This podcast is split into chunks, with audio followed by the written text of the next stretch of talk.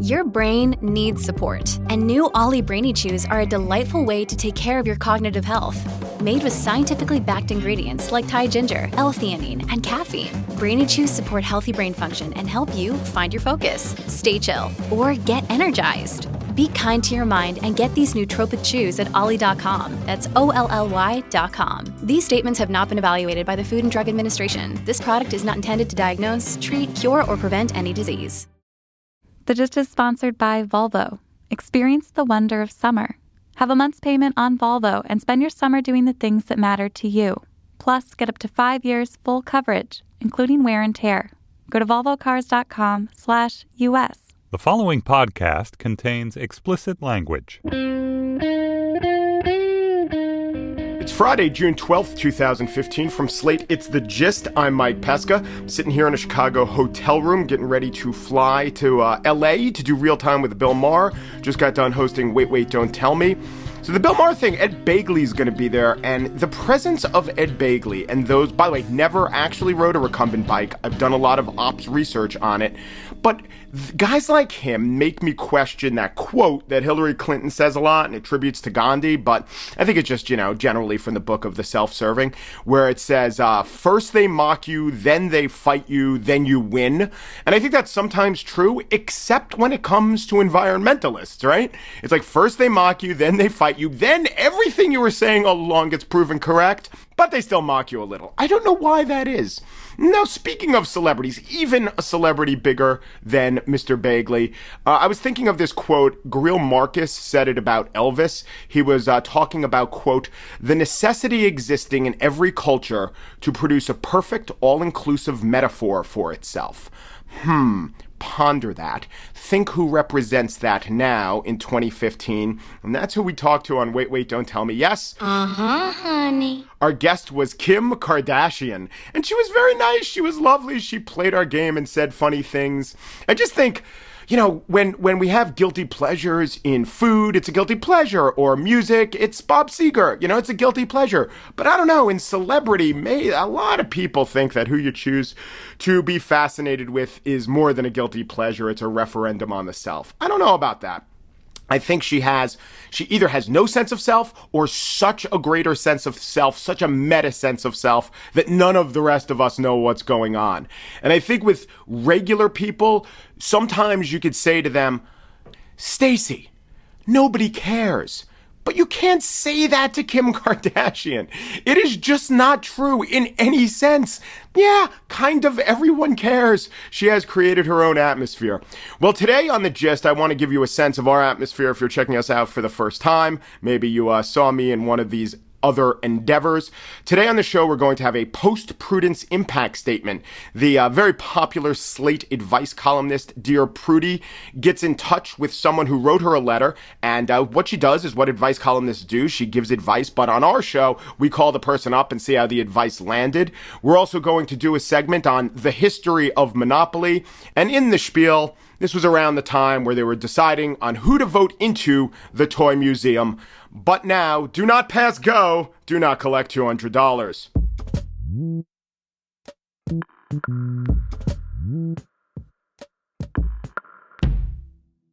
So, Monopoly, the board game Monopoly, it's a lot like middle school. It takes a long time. They tell you you're going to learn something. They tell you it's going to be fun. And none of that's really true, but afterwards you get nostalgic for it. A new book by Mary Pilon is called The Monopolist. It does not have that insight, but what it is, is I'm going to say the authoritative history of monopoly. Just like baseball researchers try to figure out is the Doubleday myth true?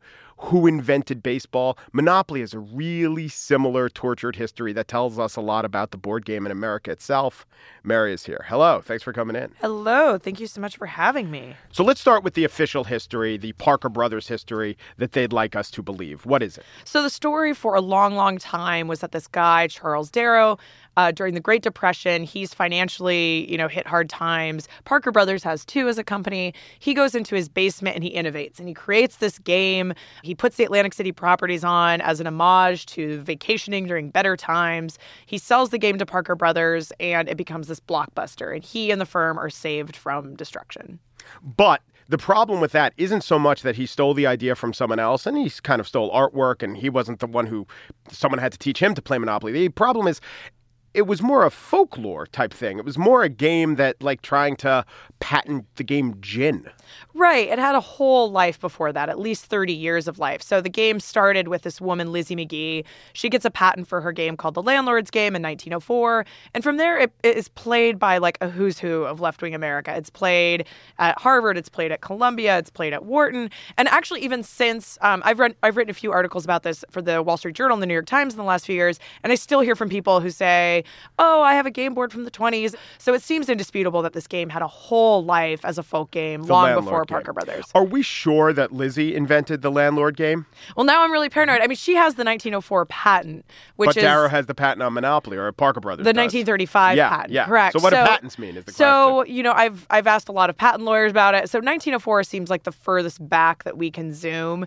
You know, board games in the United States really took off in the 1800s with Milton Bradley and Parker Brothers. So there were other games, there were other games that were similar-ish. But what's interesting about landlords and monopoly is that for a long time leading up to that people thought oh financially themed board games they're too complicated they're too wonky they're too weird people aren't going to play them so it did kind of defy some of those conventions And some of those games, Milton Bradley's original life was really dark. The square for you commit suicide right. right. They were- does pop out at you. Right. The original Game of Life is really depressing. It's really, really depressing. But then you think But it, it reflected the times. it reflected the Yeah. times. And I spent a lot of time thinking about these various time periods that the book took place in, especially with Lizzie Magie's story. Like, what does it mean to be a woman patenting something in 1904? And with Milton Bradley uh, and Jill Lepore of The New Yorker has a great book called The Mansion of Happiness, which talks about that game and just this idea that death pervaded everyday culture in a way that it doesn't now because people, like, they just died all the It was so depressing. And so I had kind of, I think as much as we get nostalgic about the past, I had many moments reporting this book where I thought, I'm actually pretty great living in 2015, you know? yeah. yeah, like child, like just the number of children that died in infancy. I think that every member of Lincoln's cabinet had a child that died in infancy. I mean, it's horrible. And even Yeah. the Parkers even- even the- yeah. had this tragedy. You know, George Parker, his two sons died these tragic ways. So I thought those details were important to show not just like who these people were, because I think often we read things, they seem very textbooky and they don't feel like real people, but also like it was a different time in so many ways. So the landlord game, have you played it? Yes. Does it play um, well? Because I'm going to say Monopoly doesn't, but we could get into that. You know what's tricky is I think it's hard to play any kind of Monopoly ish games in 2015 Yeah. because all of us have just been so hardwired Yeah. to play Monopoly. Yeah. So I think if you were pulling it out of the box in, you know, 1910, different thing than, you know, playing it now when the ratio of landlords games I played to Monopoly games is like, you know, yeah, it's one like a million. listening to maybe a Howlin' Wolf record or something. Saying, "Wait, this is the Rolling Stones." It's just like the later thing was mapped onto you, but Right, right, right. So, give us some sketches of her story, her beliefs, why she constructed the game based on her single tax theories, and then you know who she became writing this ad that caused the sensation. So she, I had to kind of work backwards because I knew because of the lawsuit involving anti-monopoly that she had a claim to this patent. But the, I just want to know who this woman was, and her game clearly has a political message. And there's this great irony, right, that she's this left-wing woman creating a game as a teaching tool to kind of rail against the monopolists of her time. And in fact, it has become today the symbol of corporate greed and something that's the total opposite. So she had a political background. Her father was this guy, James Magie, who wasn't just a um, influential newspaper owner, but he had traveled with Abraham Lincoln during the Lincoln Douglas debates and was very involved in kind of the earlier days of the Republican Party. So once I found out who her father was, the idea that she would have had a champion, somebody who was very ahead of his time in terms of thinking of his daughter as a, as a writer, as a creator, as a political mind, that clicked in. And so part of that is she was a very outspoken feminist. Yeah. This is before women could vote. So she does this thing where she takes out an ad and puts herself up for auction to the highest bid. And it was very much a protest. It was very tongue in cheek, but I think there was also very a, a serious message there where she's disputing how women are treated and how they're paid.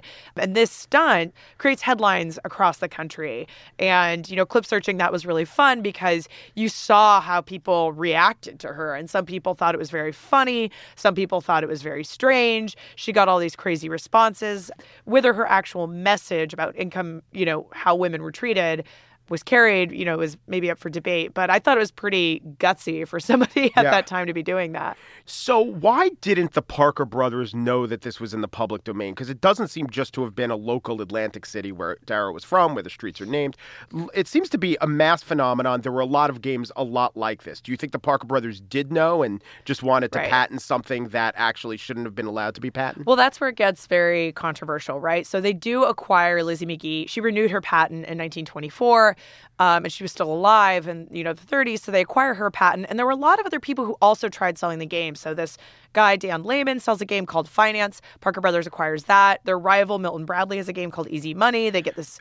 I mean, the board agreement. of finance is like 60% monopoly. Yeah, I mean, they all, when you see them all side by side, they look very similar. There was a gentleman named Rudy Copeland in Texas who ga- made a game called Inflation. So people were making these games, and Parker Brothers acquired a lot of them. But one of the key parts of the story that I think is important to remember is that at the time when this was happening, nobody knew they were sitting on Monopoly. Nobody knew they were sitting on a hit, which is very unusual in the toy and game industry, let alone one that we would be talking about all this time later. So when they just kind of went around and acquired these games, you know, I think they were just trying to, you know, cover their bases. Yeah. But it wasn't, I mean, nobody, including, you know, Dan Layman or any of these early game makers, had any idea that it was going to become this massive cash cow. Mary Pilon is the author of The Monopolists, Obsession, Fury, and the Scandal Behind the World's Favorite Board Game. Thank you so much. Thank you.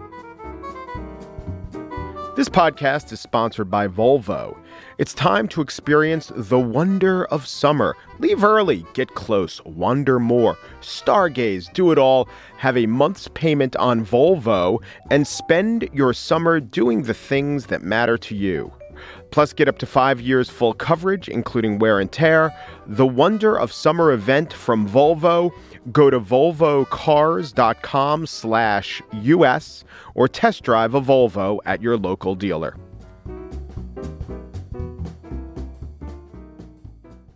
So one of the, nah, I'll say it, the most popular feature on Slate is Dear Prudie. She's a columnist. She delves into all the mishigas of human experience, and with a gimlet eye, she tells people what need to be done, what they need to hear.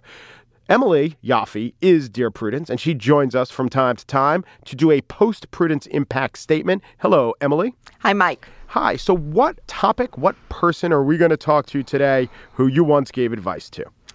We're talking to a woman who signed herself, The Shot is Safe.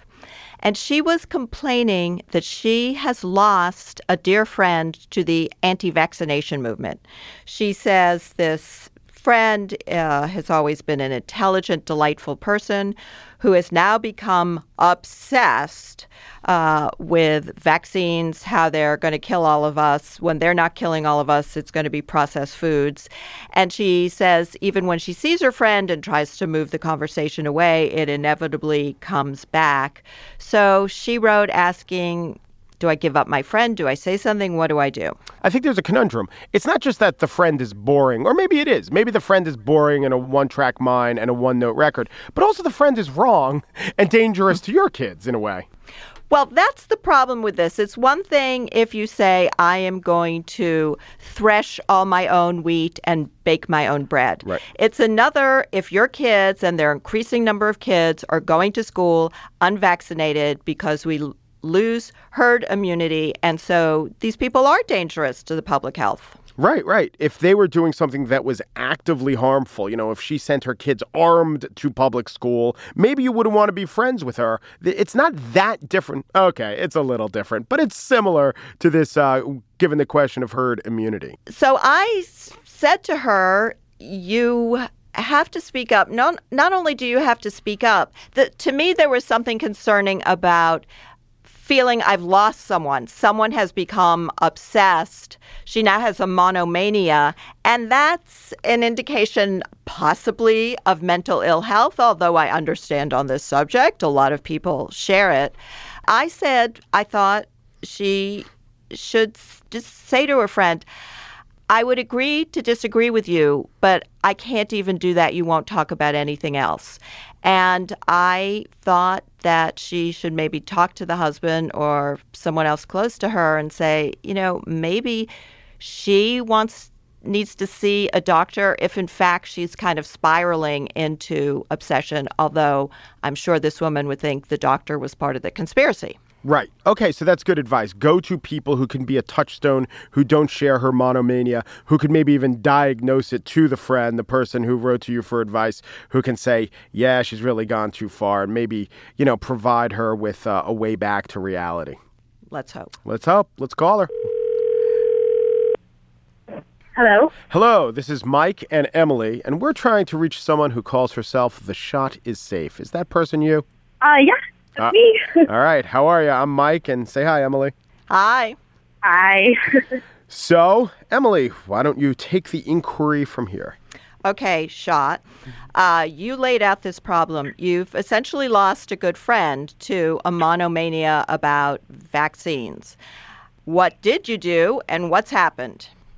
okay, so uh, basically, I kind of scrounged around on her husband's Facebook, and he's totally complicit. He's just as into it as she is. Honestly, I just kind of let it go. Kind of stopped talking to her.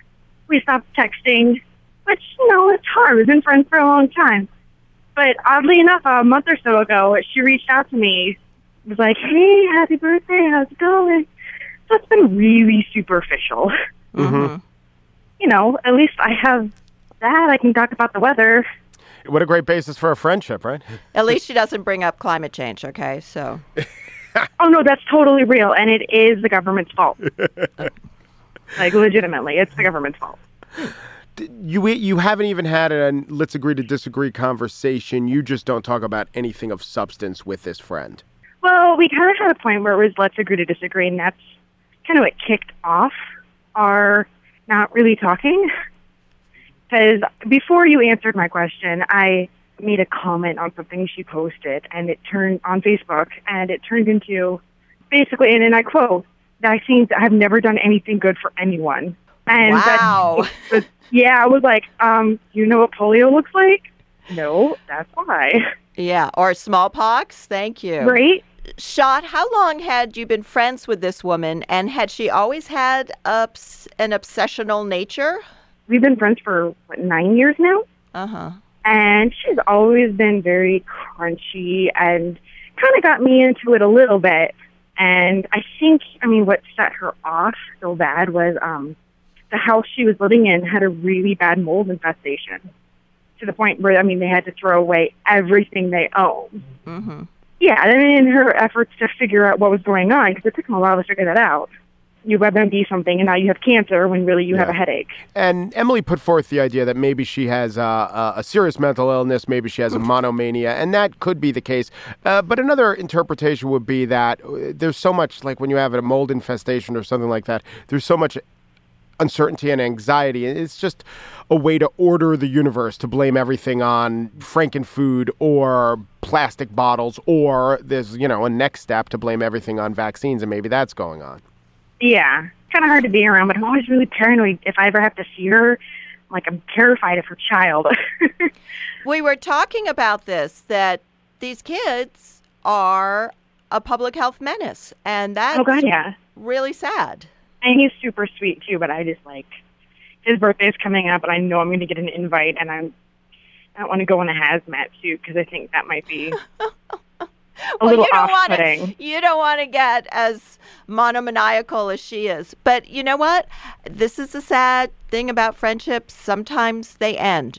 People just go different ways. I was hopeful that maybe someone else in her life, a husband, could say, "Honey, we got to reel it back." But when you're in a folie à deux, the two of them are encouraging each other. It sounds like this relationship is really a lost cause. It's always too bad though. Of course, yeah. Well, we can't vaccinate you from a broken heart shot is safe. but we thank you for your time. Thank you so much. Okay. I'm such a ridiculously huge fan. It's almost embarrassing. Me Oh, too, no, right? No, I it's love a good, Emily it's as good. much. That's a good thing. There's a vaccine for that, don't you worry. Oh, good. Yes. Bye. Thank Bye. you. Thank you. Thanks. Sometimes you lose them through no fault of your own, Emily. This woman did everything. Let's change the subject. Let's talk about something else. There is nothing else. So, what do you do? Sometimes you just move on from people in your life. Emily Yoffe is the author of the Dear Prudence column at slate.com, and this has been a post Prudie impact statement. Thank you, Emily. Thanks.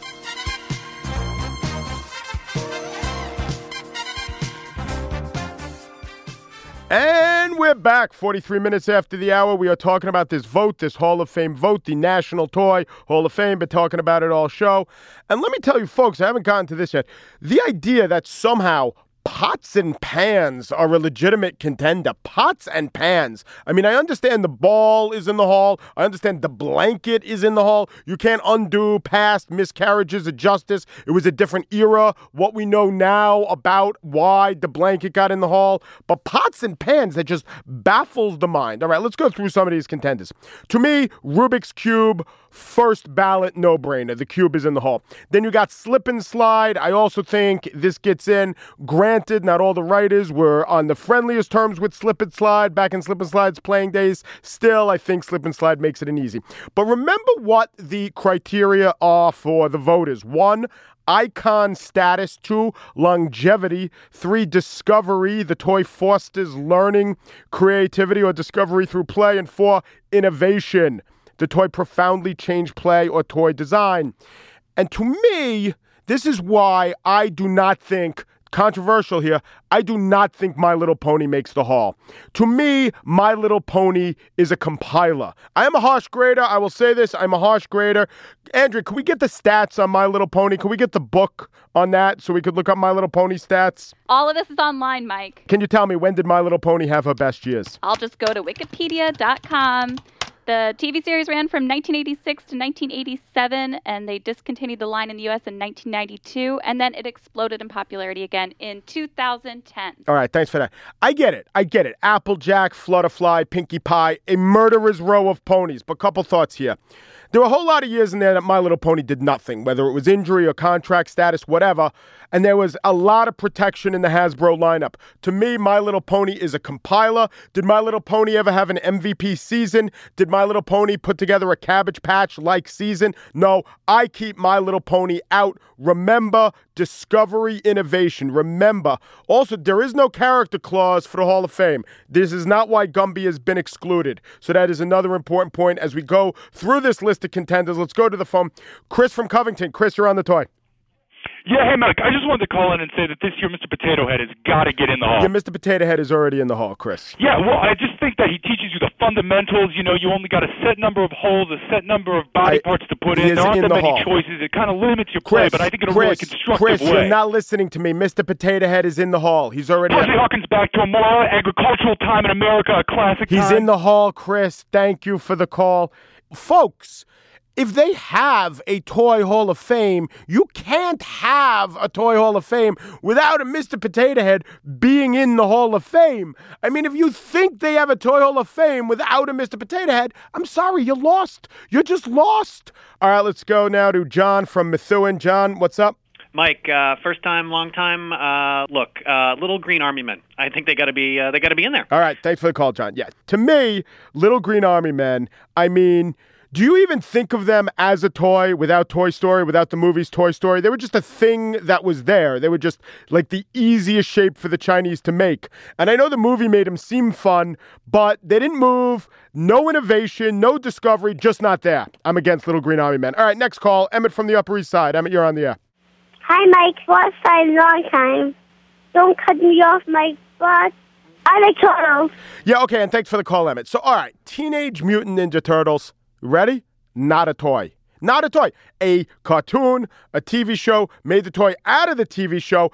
That's the opposite. I don't even like My Little Pony, but My Little Pony is a toy. Now, you're going to tell me that the Star Wars figures were obviously a movie before they were a toy, but they're such a good toy. To me, the VORP, the value over replacement playthings of the Teenage Mutant Ninja Turtles is very low. You got Donatello, you got Michelangelo, you got Raphael, you got Leonardo. Let's put them up against the Erector set, right? Put them up against Marbles. I mean, these are two Hall of Famers already. I mean, Marbles. You can't say Marbles in the same breath as you say Teenage Mutant Ninja Turtles. All right, let's say this. You're going over your friend's house and you want to play marbles and you hear he doesn't have marbles. Well, your day is ruined. But if you want to play Teenage Mutant Ninja Turtles, the next question is, all right, you got got Star Wars figures? You got a 3CPO? I'm fine, all right? Teenage Mutant Ninja Turtle, to me, they're just replacement level action figures. Okay, let's get one more phone call in here. Let's squeeze in uh, Doris from Weehawken. Hello, Hi. dear. Hello, Hi. go ahead. You're on the air. Yes, yeah, I'd like to bring up uh, Mrs. Potato Head. Oh, you didn't hear me? We have discussed this. Mr. Potato Head is in the Hall of no, Fame. I already no, said no, this no, with a no, you're not call. hearing me. Mrs. Potato Head. Oh, Mrs. Potato Head. Interesting. Go ahead. Yeah, if uh, if Raggedy Andy can get voted in five years after Raggedy Ann, uh, then Mrs. Potato Head should be able to. That's the true. cardboard That box happened. is in the well, goddamn okay, okay. for Thank you. Thank. We gotta cut you off there. You can't lo- use that language, dear. I will. T- I will tell you, folks. Cardboard box is in the Hall of Fame. I, you know, they have that Young Timers Committee. They got a bunch of two-year-olds. They crawled in the box. They voted for it. This was before they revised the voting procedures. I get it. But Mr. Mrs. Potato, I haven't thought of this yet. No, I don't like it. To me, Mrs. Potato Head is just a Mr. Potato Head with a purse, maybe a different hat. It's not its own toy. It's as if there were Lincoln Logs and Mary Todd Lincoln Logs. What, we got to make a Hall of Fame for the pink Legos? You know what I'm saying? So, rounding out the list, here are the other ones we haven't talked about Paper Airplane, Operation, not this year. I don't think with Obamacare. It's a controversial choice. Uh, you know what I think is on the bubble this year? Bubbles. Yeah, Bubbles is on the ballot. I think Bubbles is a bubble candidate because what are you going to do if you vote Bubbles? Next, you got to vote in a water sprinkler, right? You got to vote in sunshine and a lawn. This is the problem with natural phenomenon. All right. When we come back, we're going to talk to last year's inductee, Rubber Duck. Rubber Duck is going to join us here, top of the hour, and uh, Jay Glazer Fox. Back after this.